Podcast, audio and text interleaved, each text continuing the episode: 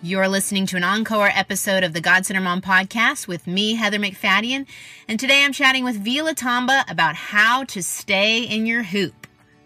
Right. That that is so hard because so so often I, I read things that say like a mom is only as happy as her unhappiest child. And I I don't like that. I, I want to be able to be, I've got my own stuff. I want to be able to be happy on my own or sad on my own and have and let the Lord take care of my emotions instead of having them tied to, I mean, of course we're going to be affected by, but but totally wrapped up in, I, I don't I don't think that we have to be totally wrapped up in someone else's emotions. Well, I hope you've enjoyed these encore episodes. It's been fun for me to kind of go back and listen to them, and it's also been super helpful as I spend time with my family this July. Uh, it would be hard to have scheduled interviews, but I can't wait to share with you. Coming in August, I'm going to have Shauna Niquist, uh, Jen Wilkin, lots of fun, great people coming up in August and the fall. But in this episode, Vila Tamba, the wife of my pastor, Neil Tamba, at Northwest Bible Church here in Dallas, she is on here talking about hula hoops or staying in your hoop. Basically, that we are in control of the emotions we have in our little hoop, and we cannot control others or be influenced uh, greatly by others. And how to do that, we talk about how it impacts relationships with our kids, with our spouses, grandkids, and others. It's really great, and I know I recorded it two years ago, but it struck me in a new way since our small group has been going through the Recovery for Life program. I don't know if you've heard of that, Celebrate Recovery. It's like a twelve-step program uh, that our church runs every week, and part of that program is that someone gives a testimony each week, and one person gave a testimony about their struggle with codependency. And it was super interesting to me, uh, and I feel like Vila describes that concept of codependency with this talk, and how we as moms can experience a lot more joy if we recognize that we are only in control of our own emotions and our hoop, and that we can also do a lot of damage if we try to do a lot of hoop jumping. So it's a really great conversation. But before we get into it, I wanted to thank our sponsor, Connected Families dot org. I don't know, have you guys signed up for your sibling conflict course? I don't think you have, because I get to see every single person that signs up. And if someone out there is listening and they want to do the course, but they're afraid they won't stick with it, would you be willing to head up a Facebook accountability group? We started one with the Connected Families uh, discipline course, and it's still going. Gal's still writing over there. So if you're interested in starting that Facebook group, contact me at godcentermom at gmail dot com, and then all of us can keep each other accountable to do this course, because it's late in the summer, everyone's hot, conflict is happening with your kids. Maybe we should work on resolving it before we head into the school year and things get a little bit crazy.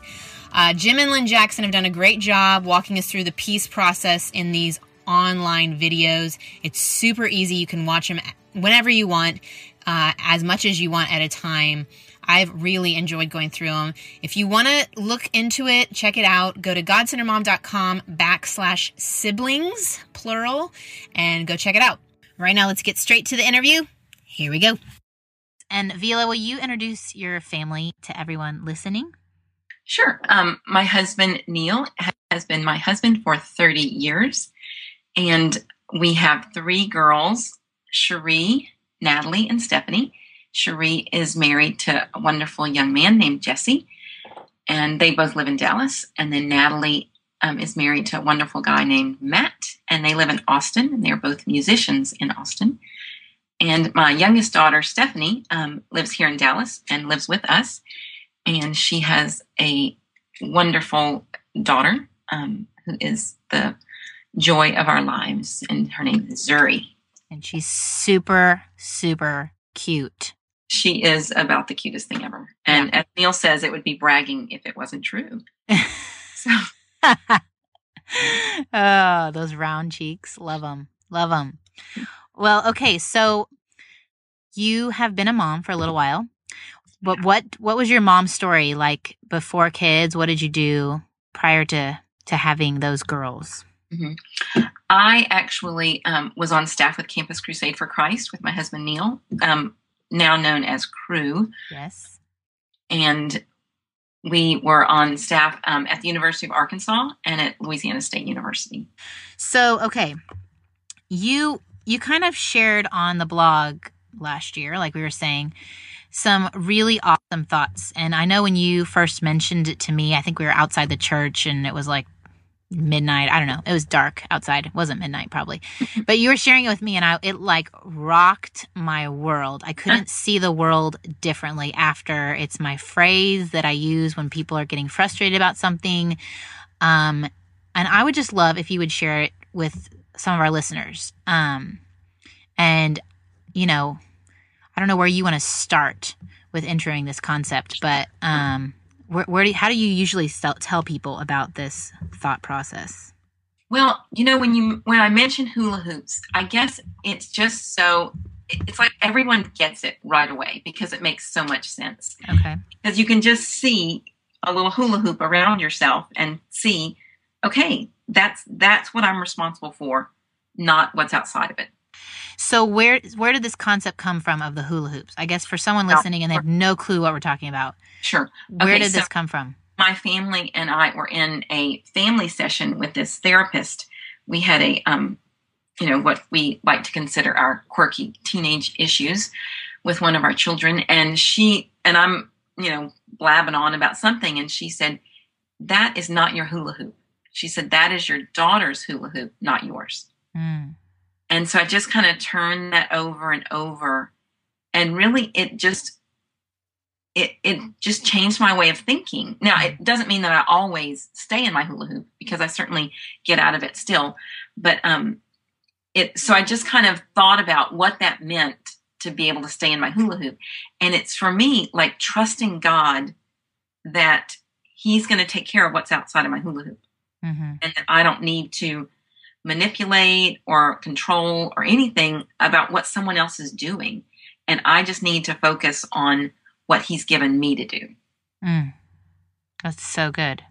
That's exactly it. So everyone's got this imaginary hula hoop around them. And inside that hula hoop are, what would you say is inside that hoop?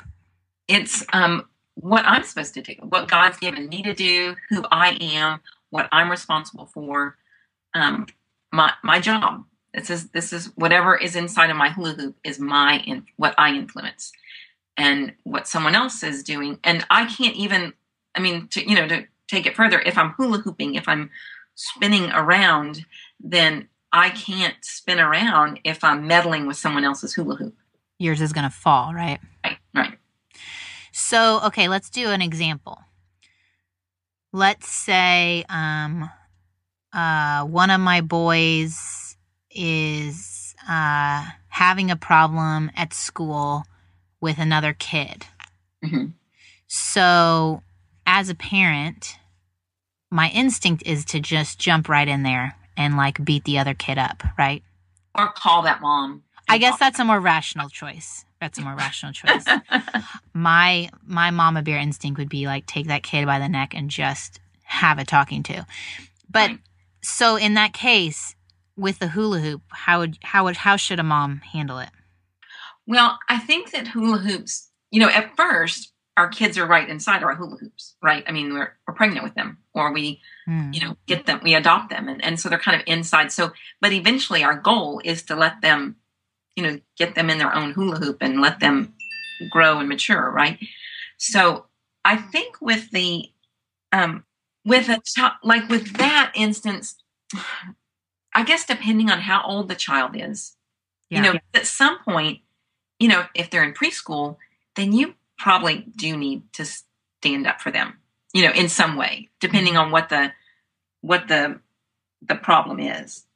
Um, but you know, as they get older, you want them to be able to handle it, and so I guess even just talking to them about, uh, you know.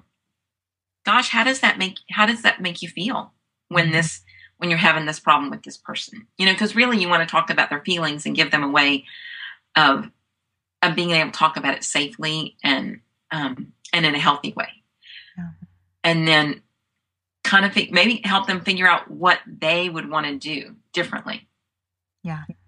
But so I think talking with them is a good way and maybe a good gauge to see how they're doing managing their hula hoop too. So what age would you say, I mean, have you seen with your girls, or maybe it's different with everyone, at what age are they in their own hoop, you know, and mm-hmm. you can kind of, you kind of step away a little bit and act more like a coach. Right. Well, for sure by the time they're in college, because then the colleges don't even tell you. They won't even talk to you. Yeah. But um, high school, I think, is kind of a, really junior high is kind of a time when they they need to be in charge of lots of things, I think, mm-hmm. and letting them, you know, grow up, but maybe with a little safety net. Yeah. So um, somebody told me a great idea with, you know how kids are always, when they go off to school, they forget something, and then we're forever driving up to bring them whatever it is they forgot. Yeah. That this friend like gave it, put an expense account and said, okay, I'm, I'm going to put in fifty dollars in this account. And every time you call me to have to do, to drive up to school to bring something, I'm deducting it. Mm. So at the end of the year, you might have fifty dollars, or at the end of the year, you might be owing me money, or yeah. I won't owe anymore once the money's gone. So kind of just, I don't know, just kind of thinking up ways to help them learn responsibility and to keeping them being responsible for their hula hoop, for what goes on there. Because their homework is their homework. Yeah. And the early, really, you know, wouldn't it be great if we let kids do that even in elementary school? Because grades aren't really counting then. Yeah. You know, it doesn't, I mean, nobody gets an official transcript until they're in high school. So. Yeah. Well, and that's, you know, that's kind of, I mean, I only have one doing homework right now, which next year will be the jump to two kids, and they're different kind of kids. And so um, my first is a little more independent, and he's a firstborn. But I think it's kind of like setting up, like my responsibility is to set time up in our day to do the homework. Mm-hmm. So like, here is our homework time, and his responsibility is to stay on task and to get it done. Right. Um, but I can't like keep up on it and do it for him. And, and the teachers were really awesome in saying, you know, you have a lot of battles to fight. This doesn't need to be one of them. If they don't finish it, you let us deal with it. And I was like, great. So the teachers are on the same page. They're not, because I think one of the parents' biggest worries is, what will the teacher think if my kid comes and hasn't done their homework? They're going to think I'm a bad parent. But if you've already had a conversation with the teacher that, hey, look, I'm doing I'm doing my part on my end, and I'm making sure the child's responsible, and then the child goes and it's not done, then the teacher can give the consequence there. You know, you're missing out on playtime, whatever it's going to be. So I think being on the same page with the teacher is really helpful. Yeah, that sounds great. Um, yeah. So, okay, so that's like physical hoop stuff, like being in charge, being responsible.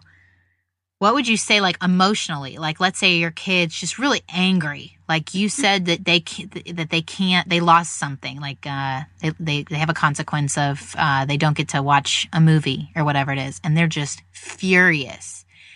How do you stay out of their hoop emotionally? Right, that that is so hard, because so so often I I read things that say like a mom is only as happy as her unhappiest child, and I.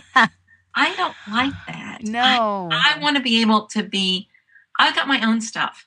I want to be able to be happy on my own or sad on my own, and have, and let the Lord take care of my emotions instead of having them tied to, I mean, of course we're going to be affected by, but, but totally wrapped up in, I, I don't, I don't think that we have to be totally wrapped up in someone else's emotions.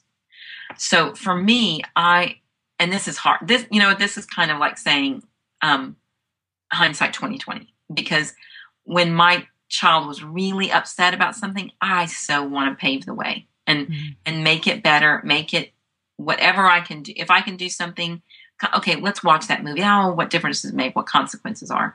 But I mean, for sure, consequences are so important, and we've got to stick to them.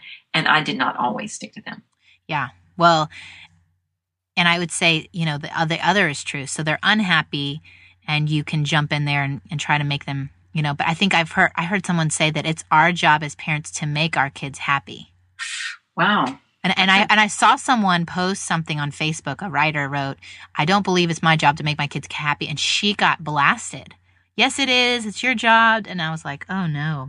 So I think there is confusion of parents. Right. You know? So what would you say if someone said, well, it is my job to make my kids happy? well, I, I think that they have an impossible job. I mean, sometimes our kid, you you might look out and have a great sanguine kid who's so happy and just loves being around people and life of the party. They they might be easy to make happy, or you might have somebody who's really kind of melancholy and and yeah. and not many people can make them happy. Then you're going to feel like a failure all the time, like an Eeyore. You've got an Eeyore around. Yeah, so better just to to let them have their feelings on their own. Yeah. And and to support them, encourage them, and love them, regardless of what their feelings are. Yeah.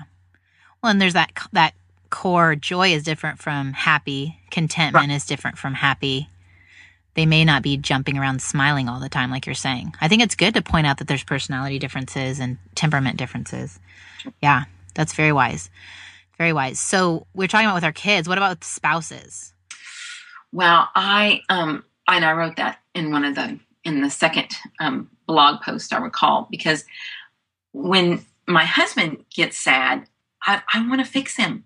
I don't want him to be sad because I'll start to feel sad too. And I had to learn to let him be sad and to not take that on myself. Mm.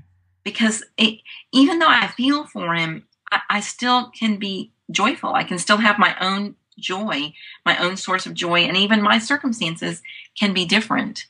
Um, if he, I mean, just because he's having a struggle with someone at work or something, then I, I don't have to buy into that and to feel sad about that too.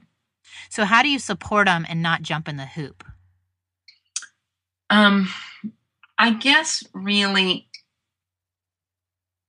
okay. Like, well, for me, jumping in the hoop is trying to fix something. Okay. So like the other day, Neil was telling me about something that went on and, and how, how he felt. And he was just devastated.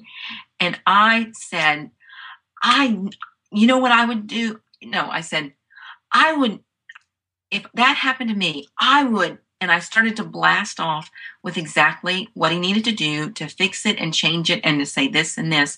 And somehow the Lord just put a muzzle on me and said, and I said, I heard myself saying, and I would feel so hurt too. Mm. I think that you must really feel really sad about that, about hearing that. And, and I was just, I was, it was a miracle yeah. that I was able to do that. But when we just focus on, when I focus on reflecting Neil's feelings and just encouraging him and giving him support, then it lets, it says to him, it's okay. You've got your hula hoop and it is okay. Yeah. And it's okay that you're sad. It's okay that you're dealing with this. And I'm here to support you and I'm not going to take it on. Well, and sometimes I think like, you know, my husband and I were having a conversation this morning about some work stuff. And I think, I mean, he thanked me. He thanked me later, but I, instead of me trying to fix it all, I did, I did, I listened and I reflected back and just reinforce that why he that that yeah I could see why he'd be feeling that way. And um I think that our husbands, you know, just like we don't want advice and sometimes we just want a listening ear and men try to come in and fix it is the classic stereotype. I think, you know, we can sometimes, you know, do that to our husbands and take away their power and um just that they're the man, you know, that they want to be the man, they want to handle it, but sometimes they have feelings and they need us to relate to those. So that's a good word. Yeah. That's a good word to be a a wife who reflects those feelings. And then you don't feel that burden all right. day. That burden right. of um, their emotions on top of your emotions mm-hmm. can can weigh weigh you down. Okay, so how is it with adult children, like with daughters who are now, you know, your oldest two being married and off, and it's like a whole nother hoop has entered the picture. It is, yes. And, you know, for that, I think that Um, Neil and I have really worked hard to try not to offer advice um, unless it's asked for. Mm. And that's tough. Yeah. I mean, because we think, I, I think I'm such a smart person and I know so much. and and I just, and, and it's their decisions. So I have to let them decide where they want to live. I have to let them decide, um, I don't know what what kind of job they're going to take, what if they're going to stay in the job or, or get a different job. And if one of your daughters like gets in a fight with her husband and she comes over to your house, like the classic, um, is that Father of the Bride, the, oh, blend, yeah. the blender scenario, like Do you like take their side? Do you point them back to their spouse? I mean, that's got to be kind of tricky. You know, you're kind of excited to be back in the picture, but yet. Right, right. Do you have um, any... You know, I haven't really had that exactly. So I'll, I'll, I'll leave that one alone, but I would definitely encourage them to, let me think. One of my daughters is married to someone so much like her father that it is kind of, um, every now and then, I mean, I, I can hear some, hear things that she says and, and I can relate. And yeah. So then I really have to stay out. Yeah. Yeah. Um, but mostly, you know, just to reflect, reflect back their pain and then encourage them to, to move towards their spouse and, and, and pray with them and, and to talk about it instead of getting ammunition against them. Yeah. Yeah. Cause I'm sure that that would be tempting. Maybe something. Yeah. Well, they're, they're pretty great guys. Um, so. Yes, I'm sure. I'm sure. They're awesome guys. Well, this is good. Okay, so um, do you ever try to get in your granddaughter's hoop? Just kidding. Oh. Is there any hoop issues with granddaughters? You know, there is, because uh, like yesterday, I, Stephanie was giving her cheese, and I said, oh, don't you think that's enough cheese? And she mm. said, I... I And she corrected me and said, you know what, I can I can handle how much cheese she's going to eat.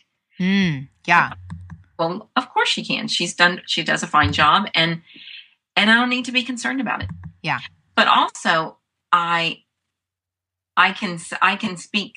I can say what is okay for me too. Mm. So, like, if I don't want her to have her sippy cup all over the house because it leaks and there's milk everywhere, then I can say, okay, you know what. The sippy cup stays in the kitchen. Yeah. Or the sippy cup can go on this chair in this dining room, but not like all over the living room. So I can, so I can keep in my hoop, hula hoop and, and draw my own boundaries too. Yeah. My, that was going to be my next question. So how, like, I know people talk a lot about the boundaries book by, um, Henry Cloud. Is that his name? Um, how does this relate to that? Is it pretty oh, similar oh, or? Yeah, pretty similar. Um, I mean, yes. it's, a, it's a little different because I think he's talking about like um, not being walked all over a little bit. Well, and I think that can, I think that can fit in with it too. You know, if, if someone's encroaching on your hula hoop, then that you, I can say no. That no, I'm not really free to do that right now. Yeah, that that's that's not you know, that's outside of my hula hoop and. And, but I, I don't usually tell someone to stay in their hula hoop as it relates to me. I yeah, guess that's not, what I'm, yeah, yeah. It's a different but, lingo, right? Like you can say it when you're on the offensive, like that's their hoop. I need to stay in right. mine. But on the defensive, it feels a little well, harder. Be, partly because it feels like that's outside of my hula hoop. To, you know, I can just, it's not that I have to take it when someone's intruding in mine, but that I can just, I can say no, but I don't have to push them back in their own because they can get out of their, they can bounce all around their hula hoop, I mean, all around the world. And that's kind of not my business either. Yeah. So I'm sure there's the people out there that then they hear that and they're like, oh, so relative truth, whatever's good for them is good for them and their hoop and whatever's good for you. No, no, no, no. It's not good for, it's, it's not relative truth. It's just that I'm, Um, my freedom in Christ only allows me to really to, to keep myself in line with God's. Yeah. I mean, if they're, if they're in a discipleship position and they have requested oh, sure. your, your leadership, that's a different thing from an acquaintance or, you know, a one-off thing or, oh, like in the case of your daughter, you, you know, if she asks you, hey mom, do you think this is too much cheese for me to give Zuri? But, you know, and that goes back right, to, right, to you right. guys, you know, with your, you give advice when asked. Right. Um, I think, you know, we're kind of talking about two different things when you're talking about relative truth or absolute truth.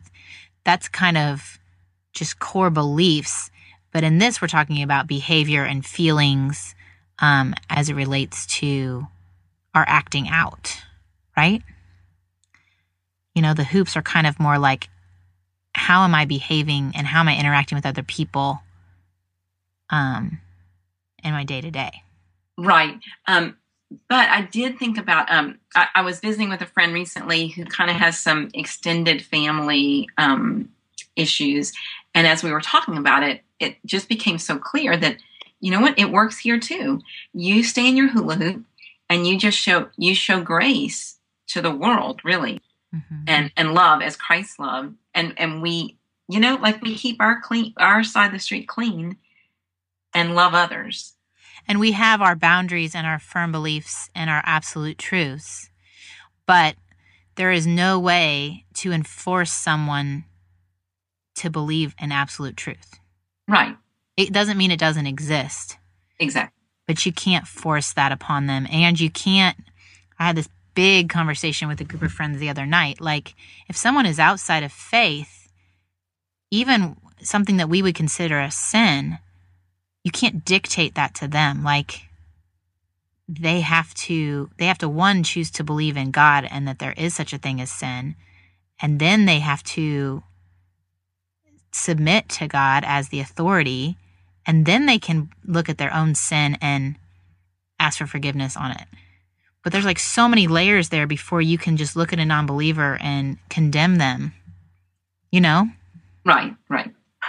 Um, and I think that Christians, yeah, there's a lot of hoop jumping that's going on, even in how we relate to, to non-believers and, and that. So that is really good to think about. Mm-hmm. I'm telling you, everyone who's listening, like, doesn't the hoop thing kind of blow your mind? It kind of, kind of changes the game a little bit. And, uh, and, and th- I'm telling you, there have been so many times, even with my kids and how they relate to each other. I have one who is constantly concerned with how the other one behaves. Right. Hey mom, Hey mom, he's not getting his shoes on. He doesn't have his shoes on. And my, that one commenting doesn't have his shoes on yet. And I'm like, okay, do your hoop. Yeah. Yeah. We always have someone, we always have policemen in our families. Yeah. Yeah. You, you need to make sure you have obeyed and you have, you're all clear in your hoop. Okay. And he will do his hoop and I can manage him. Um, so I think it's just good. It's good words to use for something that can be frustrating, be a frustrating thing. So thank you, Vila, for sharing with us today. Huh.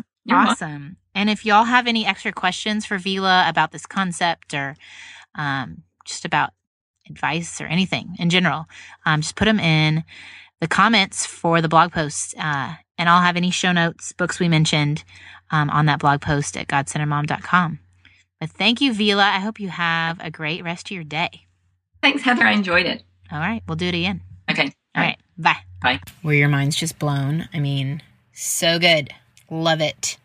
I want to share some notes I took from that codependency session. So imagine that you believe God gave you your life and that he is watching out for you. Then you also have to believe that God gave the people you interact with their life and that he will watch out for them. That he doesn't need you to make sure everything works out. You don't need to be micromanaging that person's situation uh, outside of your hoop. Another note I wrote down was unasked for advice is criticism. And this one I think I posted on Instagram or Facebook or whatever. Uh, unrealistic expectations are resentment waiting to happen. When we expect way too much of people or those people outside of our hoops and we're hoping that they will uh, do something amazing to influence our hoops, then we will not only get frustrated, but it will breed resentment in our relationships. Um, and another one is that we're often quick to weigh how we suffer from others, how other people impact us, but we are not realizing what others suffer from us, all the hoop jumping we do and how it impacts our relationships. Um, and before I go, I want to let y'all know um, in August, I'm going to have Lynn Hoffman on the show. She runs our recovery program at our church, and she is helping host an event. They are having Andy Crouch come speak on what rules your heart, the journey from image making to image bearing. It'll be at our church uh, Wednesday, August thirty-first and Thursday, September first, six thirty to eight p.m. The cost for the event is zero dollars. So that's pretty awesome. If you live in Dallas, check it out. I have a link at god center mom dot com backslash uh, Andy Crouch. Let's do that. And um, you can go check out and sign up there. Make sure you save yourself a spot for that event. Uh, y'all are awesome. Thank y'all for listening, for continuing to leave those reviews. I'm amazed at how wonderful y'all are and all your super great notes I'm getting. I even got one from Australia this week that made my heart just warm. It's so good. And my heart's already pretty warm because it's like one hundred degrees here, and uh, our A C went out this week. So it's good times. Good times in Dallas. Uh, but I think y'all are great. So enjoy the rest of your summer as best you can. It's going to be good. Adios. I hope you enjoyed this episode of the God-Centered Mom podcast. If you're looking for more resources on how to replace me with he, go to god centered mom dot com. That's where you'll also find show notes with any links mentioned by our guest. I want you to really understand and know that God is just as present while you are washing dishes at your kitchen sink as while you are worshiping him in a church pew. He sees your service to your family and he is pleased. As it says in Zephaniah three seventeen, the Lord your God is with you. He is mighty to save. He takes great delight in you. He will quiet you with his love, and he will rejoice over you with singing. Have a great day.